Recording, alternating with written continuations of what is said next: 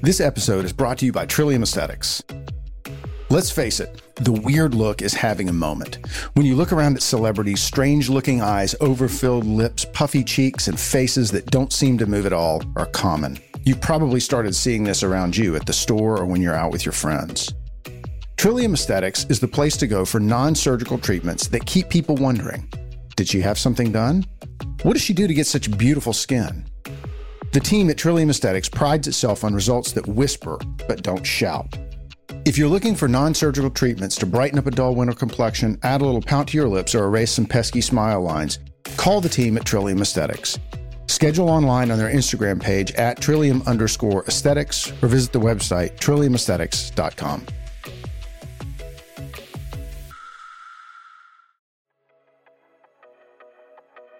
Welcome to the Trillium Show, where we help you make the changes you want to see in your body, in your mind, and in your life. I'm your host, Dr. Jason Hall.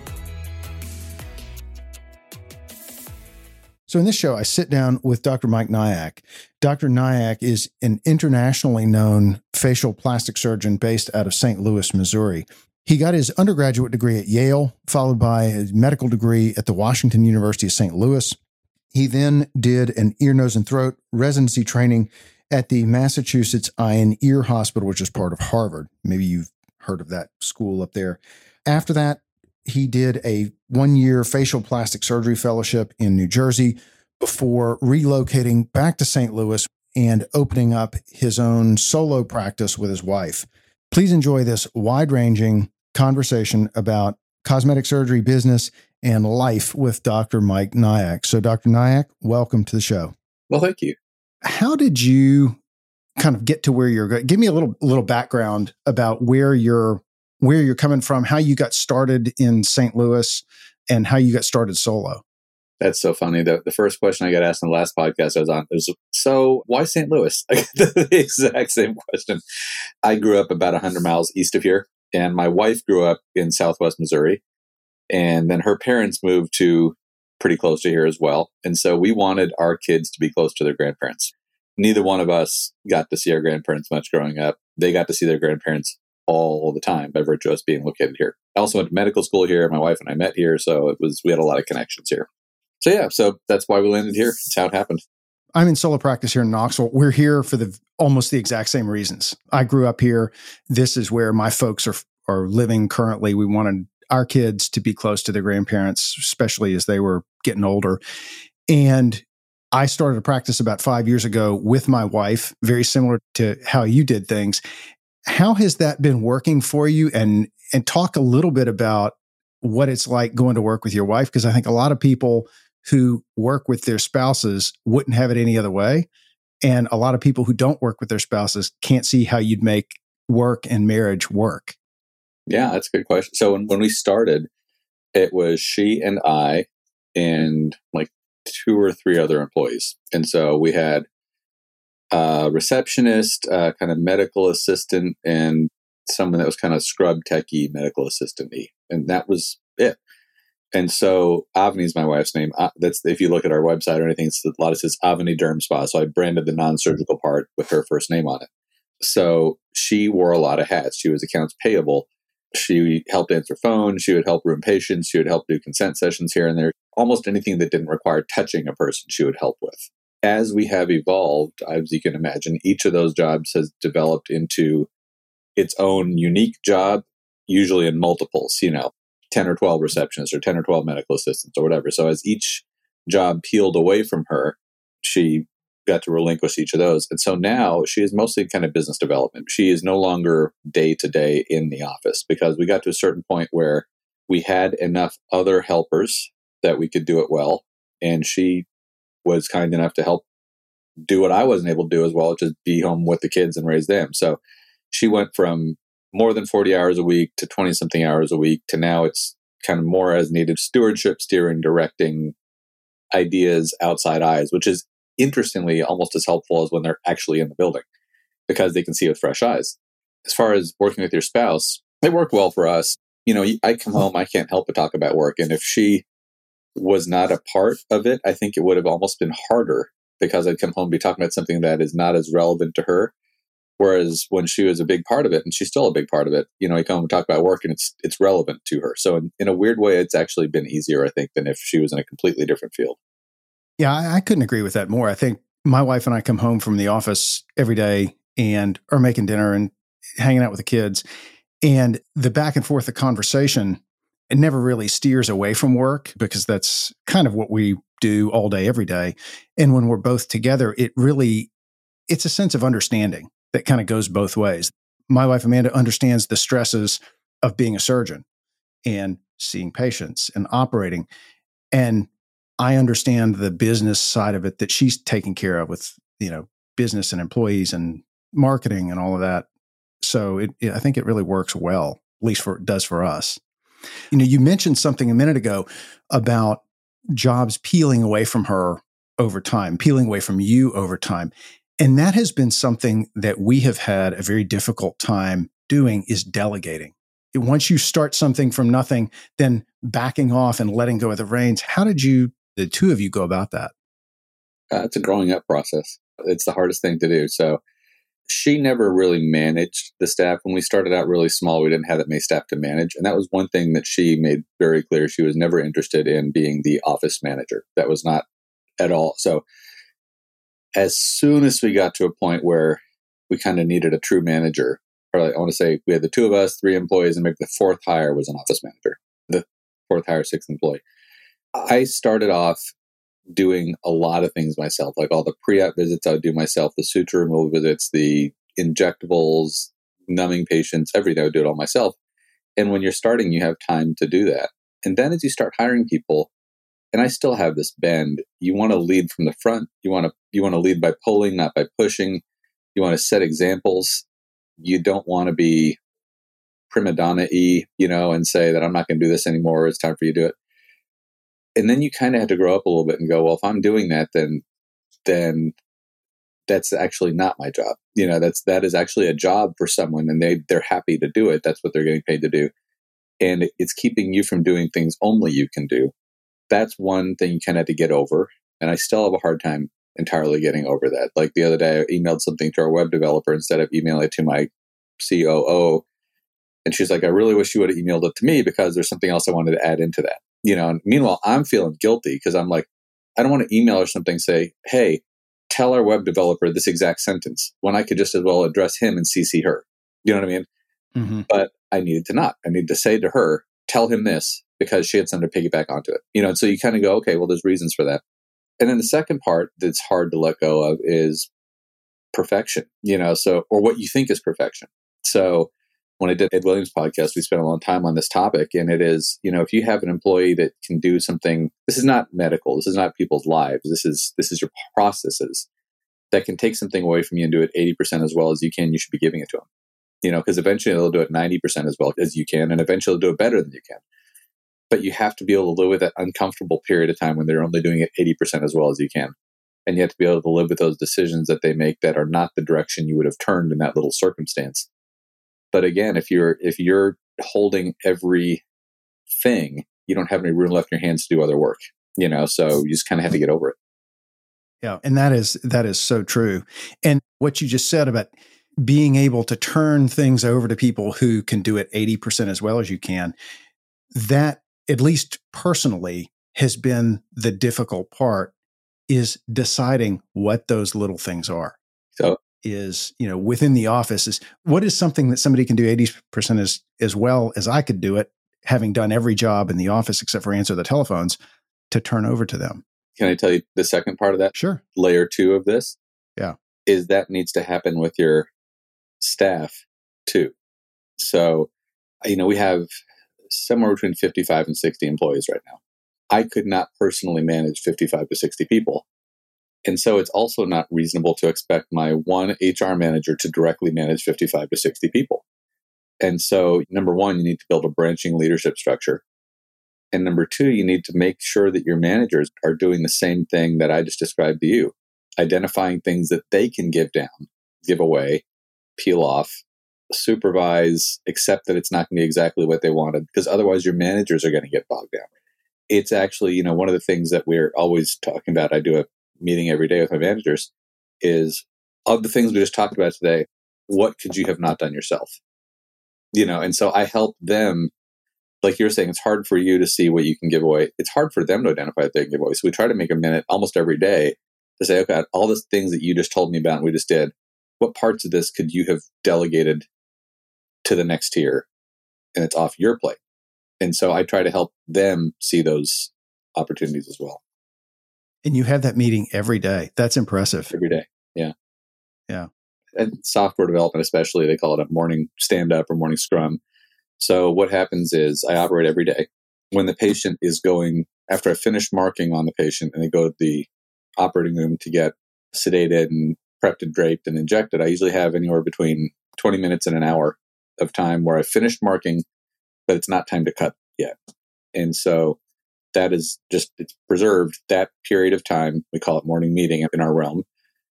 My managers and I sit down together and we have active lists of topics that we keep up to date and we run our lists and we run them until we run out of topics or until it's time to cut, whatever comes first.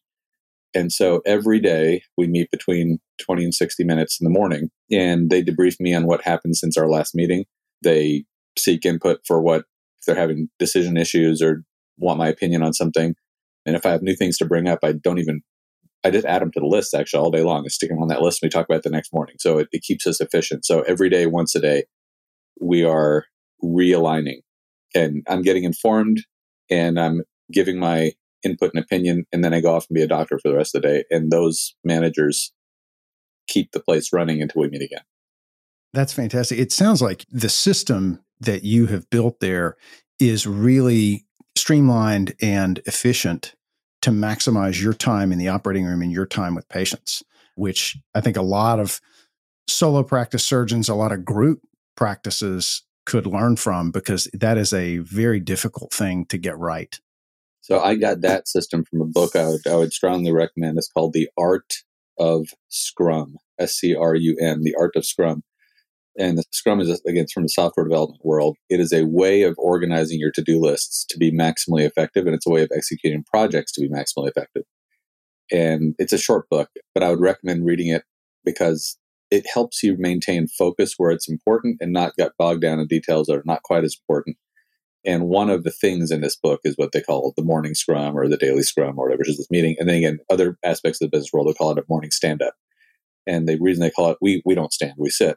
But the reason you call it a morning stand up is it is intended to be a meeting that is so short, you should be able to carry it on standing up. Like if it's, a, it's not a four hour meeting, honestly, a morning stand up should probably be a 15, 20 minute meeting, you know, but it's a constant, short, touch base, touch base, touch base on a daily basis. And then we have other, you know, once a month we have an office meeting or whatever. But this is just management team. That's interesting. I'll have to. I've wrote that down. I'll have to take a look at that. You know, you you have a huge team, and I was looking through your website, which is beautifully designed by the same folks that designed ours, just out of nice. interest. They do a fantastic job. Those guys out in LA do a fantastic job with that. But one of the things that I noticed, you've got a lot of injectors, and you take great pride in the fact that your injectors are personally trained by you to inject and see people the way that you see them. How do you go about training each one of those injectors who brings with them maybe a preconceived notion of what good injectable treatments are or help them develop their aesthetic eye so that their treatment plans are in line with what you would do if you were in the room with a patient? I make them tag along for a while with me and then with our senior injectors. So we just ride off their first two months or so into training. So the first two months or so that they're with us, they're going to follow. So they, on my end, they, I don't do as many injections anymore, but they follow me in injecting. They follow me into consultations. They follow me to the operating room. I show them the relevant anatomy. You know, my injectors have all seen orbicularis oculi. They've all seen zygomaticus major. They've all seen the platysma. They know how deep under the skin it is. They know what it looks like. They've all seen roughly where the supraorbital bundle is. You know, they've all, all, all these infraorbital bundle, they've all seen these things in with their own eyes and real heads. So I think that gives them a step up because not only they watch me inject and then got a flavor of aesthetic from being in with me through surgeries and injections and consults, they've also seen real life anatomy. Then they go off and they spend time with the nurse injectors, the senior team, basically being their assistant, drawing up their drugs, getting their stuff ready, documenting because later on when none of my nurses inject without an assistant they all have medical assistants with them always because it's just silly to have a nurse not treat someone because you know in a certain hour if you're across all the different visits spending 10 minutes drawing up botox that could have been a whole other botox visit which more than pays for a different medical assistant you know? Mm-hmm. so but if you if you're the nurse and you're being assisted by a medical assistant you need to know what they're doing. You need to make sure that they're doing it correctly because in the end the documentation is your responsibility that it, making sure you got the right dose and dog and whatever is your responsibility. So we have them actually shadow and pretty much assist our more established injectors for the rest of that so in those two months, it's a little time with me, a little time with them. And by that time, they have been thoroughly brainwashed because they've seen the same pattern, they've heard the same pattern. They also know what a proper note looks like. They know where we keep all our stuff because they've had to go get it. They know how to reconstitute a bottle to because they all come. You know, some people come with on label 2.5 per 100 units. Some people come with one. Some people come with four. You know, so they've, they've their math has been reprogrammed. We do take it though as an opportunity. You know, it's one we have kind of onboarding and offboarding interviews. So when we bring someone on, one of the things that I make sure to tell them, especially if they're from another practice, is we're kind of stuck in our ways to a degree. And you're going to walk in here and some of the stuff you see, you're going to think in the back of your head, that's stupid. I don't know why they're doing that. You need to say that out loud to us. And we may say, oh, because we, you know, we used to do it this other way. Or we might go, oh my God, you're right. There's a better way. So you know, I always tell them as a very fresh person, whether it's injecting technique or anything else, you are actually a valuable asset to us if you show us different ways. Uh, and then we have an offboarding interview we can talk about later, but that's that's kind of the answer. Is how, that's how we train them all. Is they they just we just write off a couple months at the beginning. Yeah, and that it's a great way to go about training people because that you know one of the hardest things from our standpoint, is you are well aware of, is bringing people on from other practices or starting somebody from scratch and making sure a that they're safe but then that they're good that they get the kind of results that you would expect that you and I would want our own patients to have. So that's an awesome awesome way to go about it. So let's switch gears to uh, talk about some surgery. Sure. So right now you're kind of the neck lift guy on Instagram. That seems to be what a lot of your posts are about and a procedure that you really enjoy. How did you develop that focus and where did that come from? That's a good question. So I I'm ENT background originally, and then I did a facial plastics fellowship, and I was in university practice for two years. Then 2006 entered private practice, and I do all full spectrum. I, I almost never inject anymore. To be perfectly honest with you, it's only in the training sessions anymore but I do everything else with related facial cosmetic surgery. So I do almost no reconstruction anymore unless it's friends and family. So I do all day, every day, aging face and rhinoplasty. Those are the two things that I do. And as far as how did the neck become a focus, you know, people talk about the nose as being the most challenging cosmetic procedure, and it probably still is, but number two is the neck. But unlike the nose, the nose is probably the most challenging and everybody knows it. The neck is right up there just barely less challenging and nobody respects it. Everyone thinks it's an easy operation or it's, you know, that it, no one really understands what a true neck rejuvenation entails if you can do it right. And I just love it, you know, so it's, it's one of the things that has been a passion of mine. I had great mentors. Tim Marten taught me 99% of what I know about the neck. You know, I used to say 100%, but I've learned a little bit, but it's still 99% of what I know about the neck I learned from Tim Marten. And I make sure to say it as often as I can because, you know, he deserved it. He was, he was nice enough to share all that with me. And so that has just become, I think, because almost anyone can do a pretty nice facelift and almost anyone can almost anyone can do a pretty nice upper blepharoplasty and lots of people can do nice lower blepharoplasties. Doing a truly beautiful neck lift is still less common, I think. And so for me, it's something I like. It's something where I kind of have a competitive edge and it has just become self-sustaining in some ways. You know, you kind of get known for it. Yeah. So whether patients or or potential patients or surgeons out there that are that are going to be listening to this tell our listeners what it is about the neck that makes it such a challenging operation. Well i like to talk about the neck or the evolution of neck lifting as kind of generation 1 generation 2 generation 3 so neck lifting 1.0 was suction the skin and suction the fat immediately under the skin and then tighten the skin and that was kind of neck lifting, or maybe not tighten the skin, neck lifting 1.0. And so, by analogy, in your belly, that would be you know liposuction outside of your abs, plus or minus cut some extra skin away. That was 1.0. But that is the least important layer of the neck, especially in older necks. In older necks, there's almost never significant, meaningful excess fat in that layer. The layer behind that, the platysma, it's analogous to your abs in your belly. So neck lifting 2.0 was like what abdominoplasty is. You know, you get rid of the extra skin. If there is excess fat, you get rid of it and you tighten the the muscles that create the waistline of the abdomen or of the neck. So that was neck lifting 2.0 and it was better. But I want you to imagine, you know, a, a woman that's pregnant and you come in with an abdominoplasty and say you're going to give her the scaphoid belly of a 18 year old, you know, not without delivering that baby. You're not going to get that to happen. And so neck lifting 3.0 is we're going to set the foundation of the neck to be the shape we want it to be. Instead of taking the precious subcutaneous fat that's left when you're 50 and throwing it away and then taking the platysma which is by nature a weak prone to failure muscle and somehow trying to tighten it so much that you pack all the non-compressible deep neck structures into the mandible and, and hope they stay there why don't we sculpt the deep neck so it is sitting at the shape you want it to and let the platysma and skin passively follow that shape. And so that's kind of 3.0 so 1, 1.0 is suction the fat ignore everything else. Maybe take some skin. 2.0 is take the platysma and try to push everything up into the jaw and hide it. And 3.0 is just move the skin and platysma out of the way. Sculpt the neck the way it's meant to look, and just put the skin and platysma back. And so we are so programmed to think of looseness and excess fat as the enemies of youth that treatments that start with tightening and defatting are just doomed to failure. And that's why neck lifts are hard. Yeah. What would you say is when you're assessing a patient?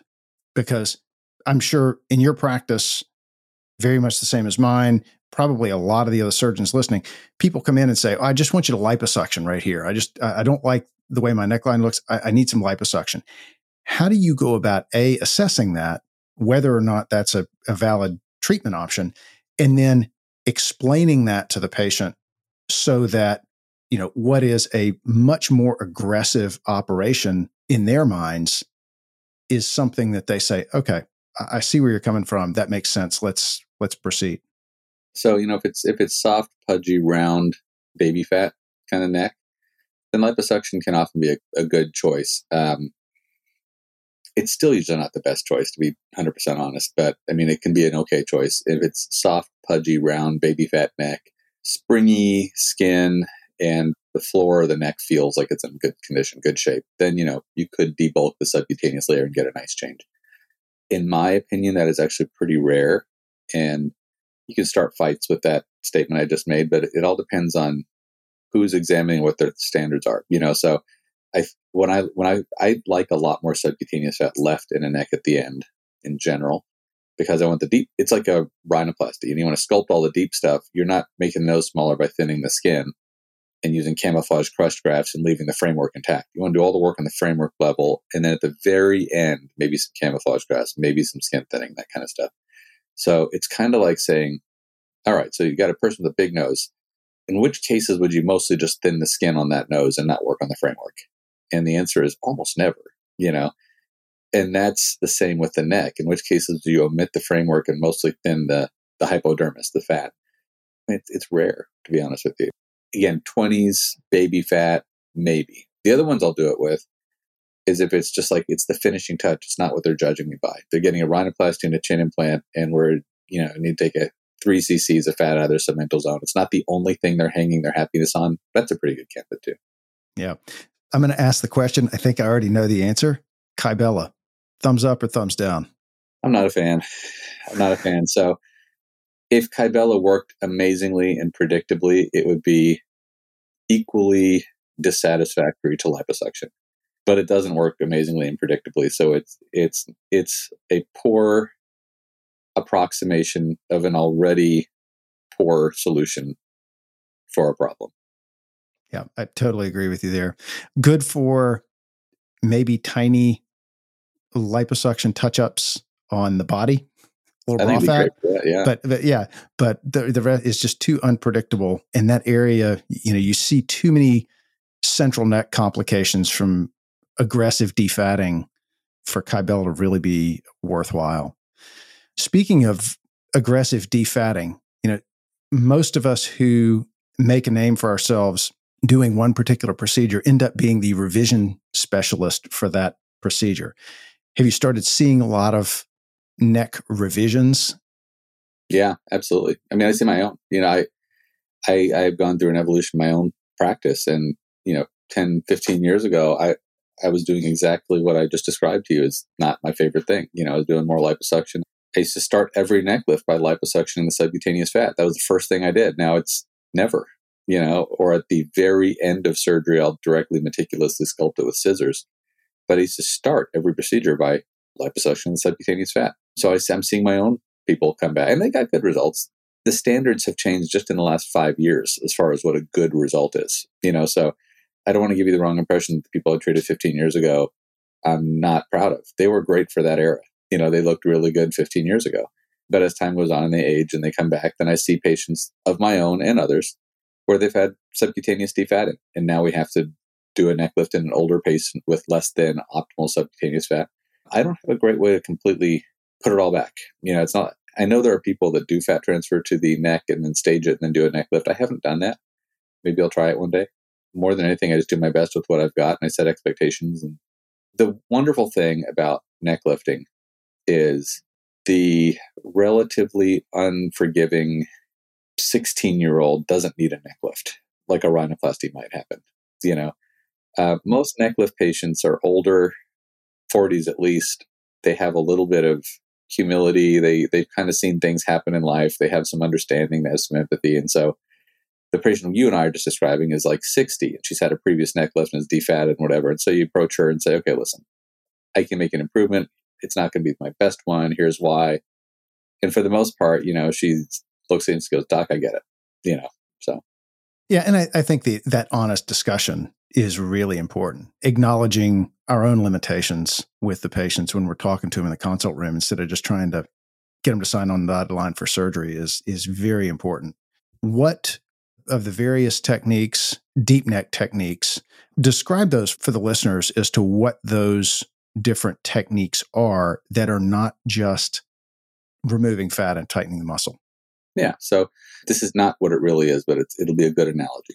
So if you think of, you know, peas in a pod and you can see the contour of the peas through the pod, you know, we're, we're literally going in the pod, taking the peas out, and now the pod looks, it collapses on into that dead space. Or I'll just describe in true anatomical conditions.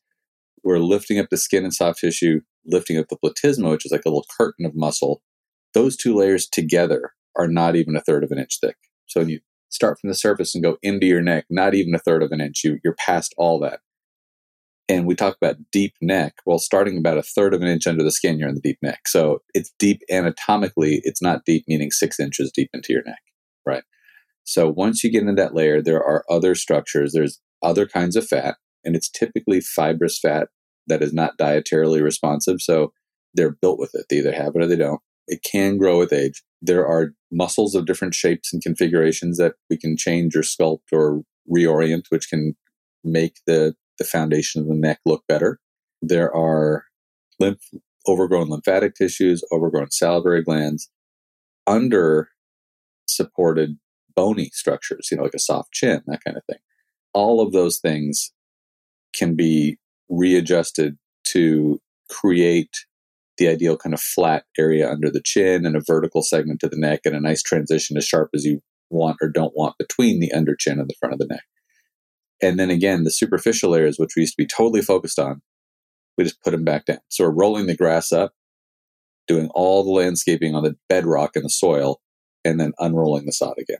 That's probably the best analogy for it of those techniques or those myriad little maneuvers in the deep neck, is there one that you find gives a more reliable, good outcome, whether it's submandibular gland contouring, digastric muscle contouring, removal of that central deep fat, chin augmentation, that really is the kind of workhorse of your operations?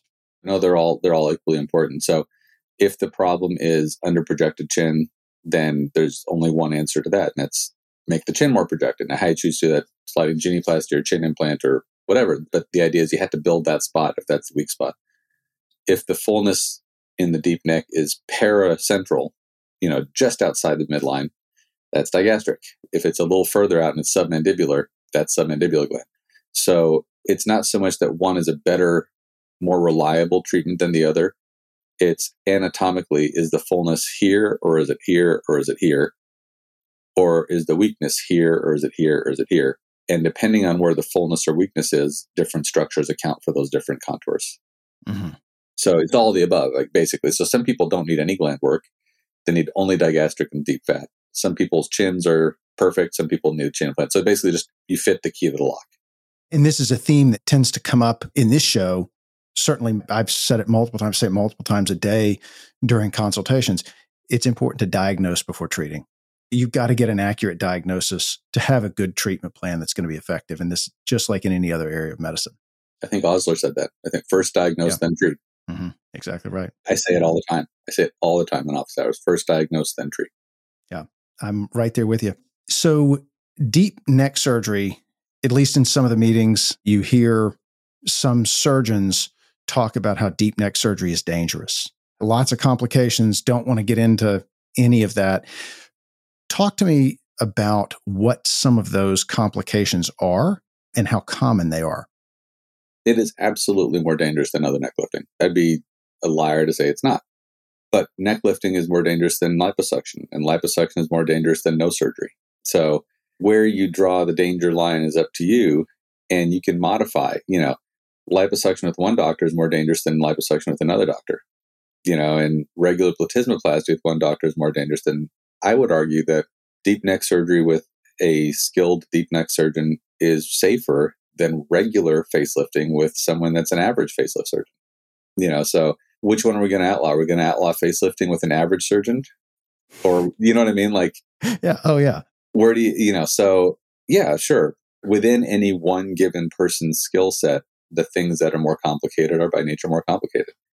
But if it's done correctly, that can still be a completely acceptable and manageable risk. So the things that people really talk about deep neck wise risk wise, one is nerve injury. So the most commonly injured branch of the motion nerves of the face, the motor nerves of the face, depending on who you read and who you believe, my hands, it's the marginal mandibular nerve, the nerve that moves the bottom lip. That nerve is at risk just with liposuction. That nerve is at risk with kybella. It's at risk with with mm-hmm. heat based mm-hmm. non ablative, you know, with with things that don't even truly penetrate the skin. So, you know, if you're saying, well, the risk to that nerve makes the deep neck surgery unacceptable, well, then you can't do anything to the lower face because it's at risk with that. You know what I mean? So yeah, done well, I do not believe the risk that nerve is any higher than just a regular facelift. So that's one thing. Lingual and hypoglossal nerves, the nerve that helps move your tongue and gives your tongue sensation and helps create taste in your tongue. Those nerves are kind of near the field when you're working deep in the neck, but you'd have to be really way out of line to actually encounter them. But they're, I mean, they're technically you're near them. But when you're a layperson, and I say to a layperson that those nerves are within millimeters of where I'm working, it sounds terrifying. But when you're a surgeon, you say those nerves are well well protected by an obvious plane.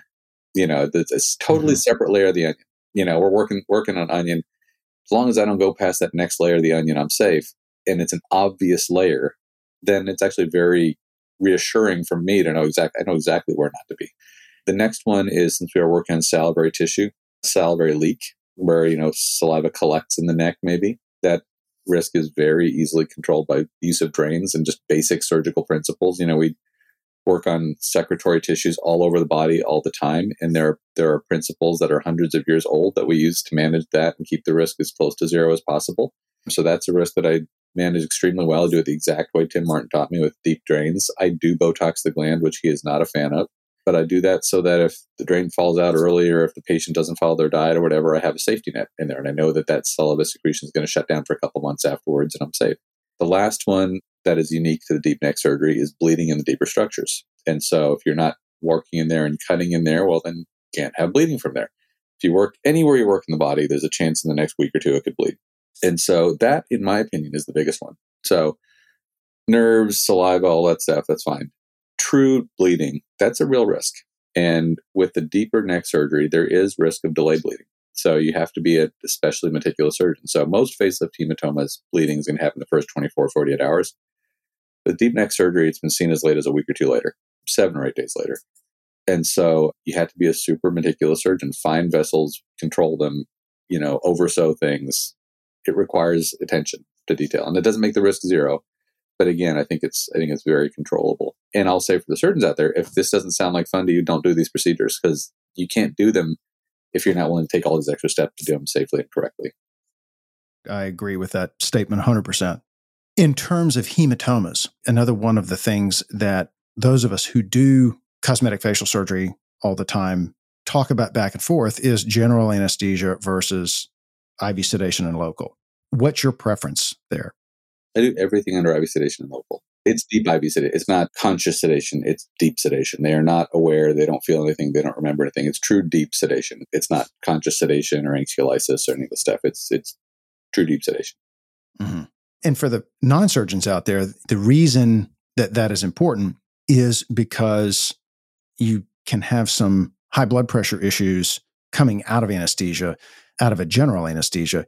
And that's has to be if you're using a general anesthetic, which I personally use a general anesthetic intratracheal tube for every facelift, neck lift, you have to really, between you and your anesthesia provider, have to be really careful to avoid that spike in blood pressure, which can cause a hematoma.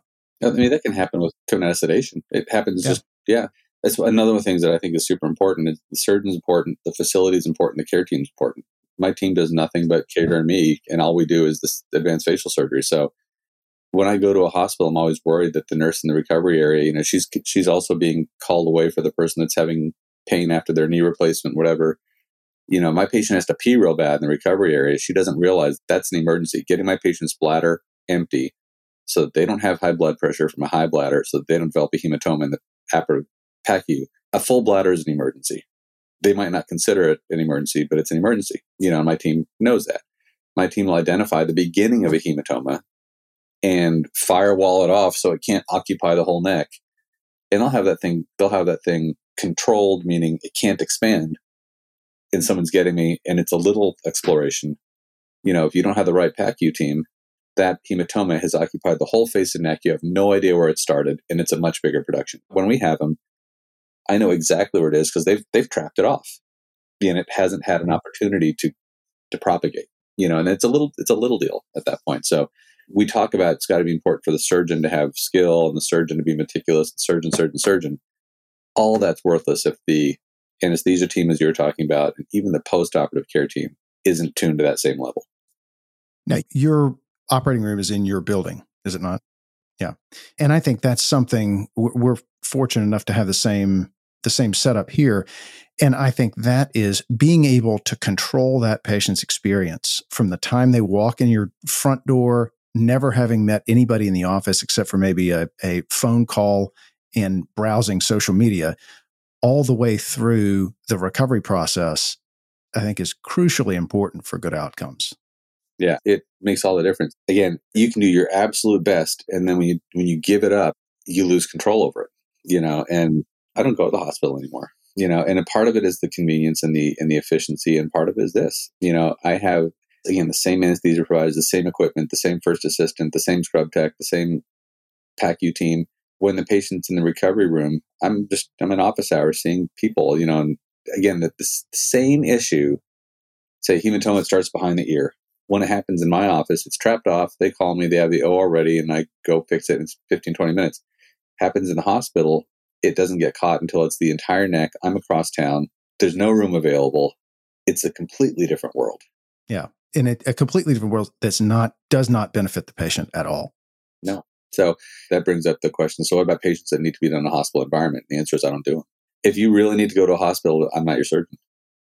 Yeah. And we're we're very open about that same thing is that I don't go to the hospital anymore because it's what we do is a want, not a need. Yeah. And you may want it, but you don't need it. So just being able to control the, the experience. And we've had, we have so many of our patients, as I'm sure yours do, that comment on that after the fact how nice it was and how comfortable it was to come in, see the same people, know that you're getting taken care of, know who to call, as opposed to being kind of left in the wild in some hospital recovery room somewhere. Yeah. Shifting gears a little bit to recovery after neck lift surgery. In we'll call it, we'll use your terminology, generation one and two treatment of the neck, the healing can be pretty prolonged with, you know, prolonged edema of that skin, swelling of that skin, stiffness. How have you seen the recovery change as you've transitioned your practice from that generation two neck lifting to now deep neck lifting? It's still pretty intense. Gosh, I wish I could say it's so much easier now that you I think as a general rule, the more tissues you touch, the more disruptive you are, the more healing needs to occur. And it's a recovery. I tell my patients it's two to three weeks by the time they're presentable, which, if you turn that statement around, you are not presentable in less than two to three weeks. You know, and that's just, you have to accept that. And if someone is not okay with that concept, it's just like, you know, if they have to go to a hospital, we're not doing the surgery. I don't have a way to, to make it any fast. If I did, I would do it and I would triple my prices and we'd do it in a week. But it's not doable. As far as I know, maybe someday. But as far as I know, it's not possible to speed it up meaningfully. Mm-hmm. How do you have that discussion with patients in a consultation? Because now with the COVID Zoom boom and all of that has made prolonged recovery from some of our procedures a little bit more tolerable because people can get back to work sooner remotely. But I'm still seeing a lot of patients that want the, kind of the holy grail of plastic surgery surgical result with no downtime, no pain. How do you handle that? I'm turning 50 in a couple weeks. That's what I want. I want surgical hmm. result with low risk and no downtime. And that's, you know, I, I want the same thing. I don't, I don't blame them for it. This is a whole different discussion, but by the time a patient makes it to the consult, if, if, they are in my consult room and I'm walking in to talk to them, if they don't know that already, our process is broken down. They should not have made it to my room without knowing. And that's, this is like a, it's a plug and it's not a plug. There's a company called Yellow Telescope from Miami. Uh, it's a consulting company that is based, their focus is on the consult coordinator, sales coordinator kind of process. And one of the things that they taught me, I don't have any economic relationship with them. It's just that they made my practice better. So I, I like to acknowledge that, just like I acknowledged him with his neck lift stuff. We used to, when people would call in for a consultation, we told our reception team or you know whoever answered the phone, like, just get them on the books. Your job is to get them booked. And our job is to wow them and impress them and get them on the surgical schedule. Like, just get them on the books.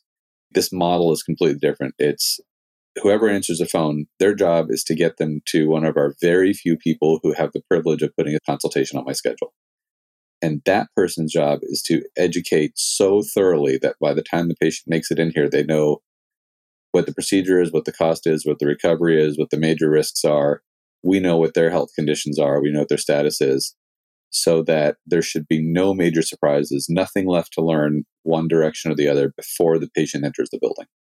And so those patients that can't make the two to three week kind of thing work in their life actually don't make it to the consultation. And if they did, we've had a horrible breakdown in our process.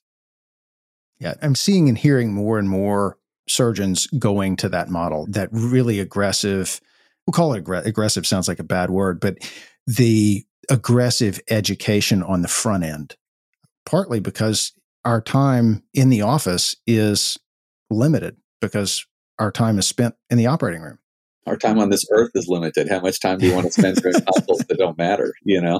Exactly. Yeah. Eh, gosh, that's a great, great point. I saw somewhere that you have hyperbaric oxygen, a hyperbaric chamber in your office. Is that right? I do. Tell me about that.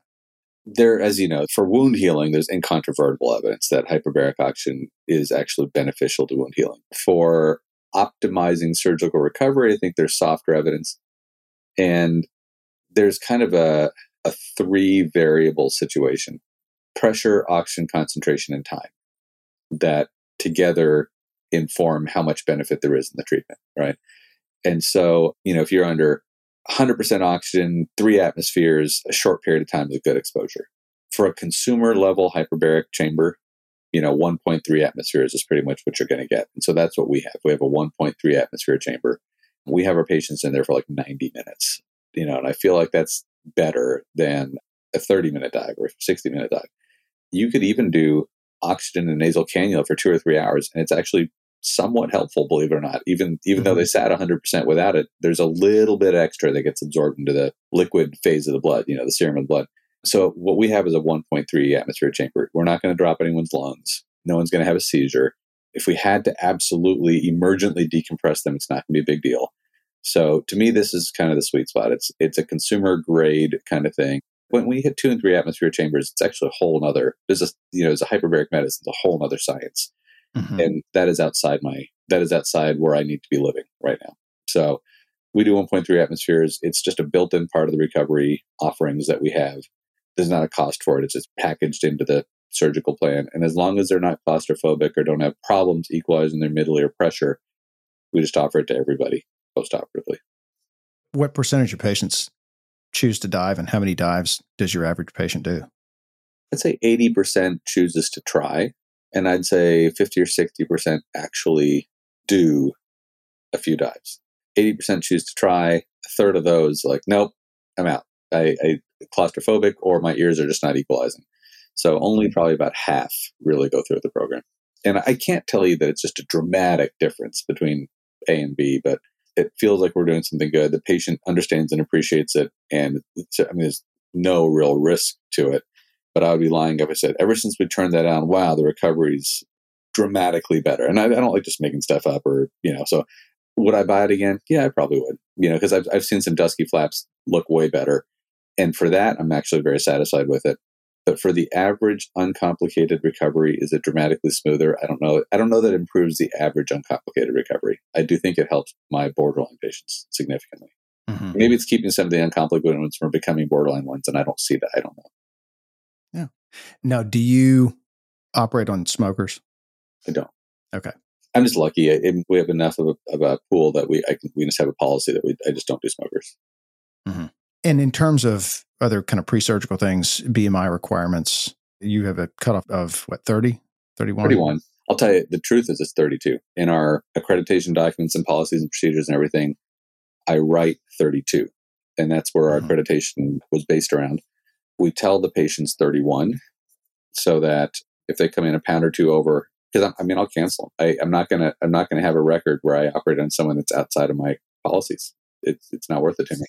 So we tell them 31. I prefer 30. And also, as you well know, overlaid on all of that is where are they carrying their 30 31? Are they carrying it on their chest or are they carrying it in their bottom? You know, if they're carrying it in their hips and their butt, 30 31 is no problem. If they're carrying it on their barrel chest and on their gut, then their breasts, then 29 can be tricky. So there's absolute ceilings with people that will still fail under that ceiling if they're built wrong.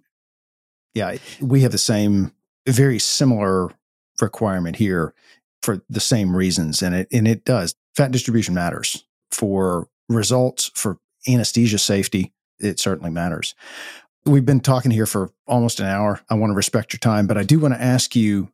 You seem to have an unlimited amount of time. You are an incredibly busy surgeon, run a huge practice, are very active on social media. What daily routine or routines do you have in place that allow you to accomplish so much every day? Well, you know, I have Avni at home, which is tremendously helpful. My son is at college, so he his time requirement for me is next to zero. My 16 year old daughter lives at home, but has you know a very busy life, so her time requirement is shrinking. So I have time that seems unlimited compared to when I had you know six, seven, eight year olds running around. I think that's the single biggest thing that, that creates more time in my life. Number two is again, I have this, I have a huge team and I give away as much as I possibly can. And I'm, as you can tell, I'm very into systems. Anytime I think I can streamline something, I'll write a new system and make it more streamlined. So I'll give you an example. So, you know, virtual consultations now, my consult coordinators will put together a packet for me and it shows up. It has to be in one email. I want the Zoom link. I want the new patient paperwork. I want the standardized views. I want whatever you were going to text me and tell me right before we got on the consult or email me or leave in their MD in their medical record note or whatever. I want it all in one packet. And if you need to update something, oh, there's a new piece of information. You're not going to send me an email with a stinger on it. You're going to send me a brand new email that has everything still in one place so that I'm just going to open the most recent email related to that topic. It's going to have everything in it. So I'm not spending any time searching. You know what I mean? So mm-hmm. any little thing that I can give away gets given away. And then the last thing is this is going to be really silly. You're not going to believe this. I don't have an attention span to watch TV. I don't have an attention span to watch episodes or movies or any of that stuff. I can't do it. I get bored. I'm on my phone, or I'm daydreaming or whatever. So if it's sitting down and creating content, I have the same attention span I have when I'm in the operating room creating something or when I'm working on something. If it's consuming content, I don't have a great attention span. So think of the average, I don't know, hour and a half to three hours that the average person might spend watching something. I'm doing something. It's not because I feel like it's better. I just I don't have the ability to sit down and watch that kind of stuff. Mm-hmm. Isn't crazy? I mean, I used, I used to, and I kind of miss it. Now I can't talk to people about TV shows anymore, but I can't do it. Yeah. And I think that's a blessing and a curse. Yeah. You know, because I'm very much the same way. It's hard to sit down for any length of time and not be engaged with something.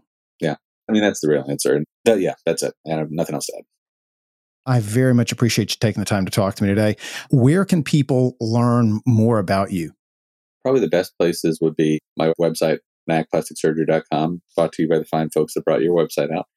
Or I only have the time really to focus on one social platform. I do all my social myself, and so I only have the time to focus on one platform. And that platform is Instagram, just because it does everything. It does short form video, it does long form educational video, it does daily stories, it does posts. I can do it all in one place, so it's kind of nice. And so our Instagram is just at Nayak Plastic Surgery, and it's N A Y A K. So at Nayak Plastic Surgery on Instagram or nayakplasticsurgery.com. Very good. Well, Mike, thanks so much again. I appreciate your time today. My pleasure, Jason. Thanks for having me on. Yeah, absolutely.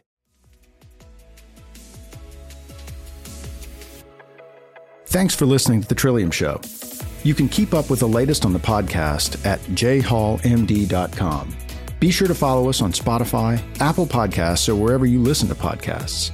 If you want to connect with us on social media, you can find us at jhallmd on Instagram and Twitter, and Dr. Hall Plastic Surgery on Facebook. Remember, be the change you wish to see in the world.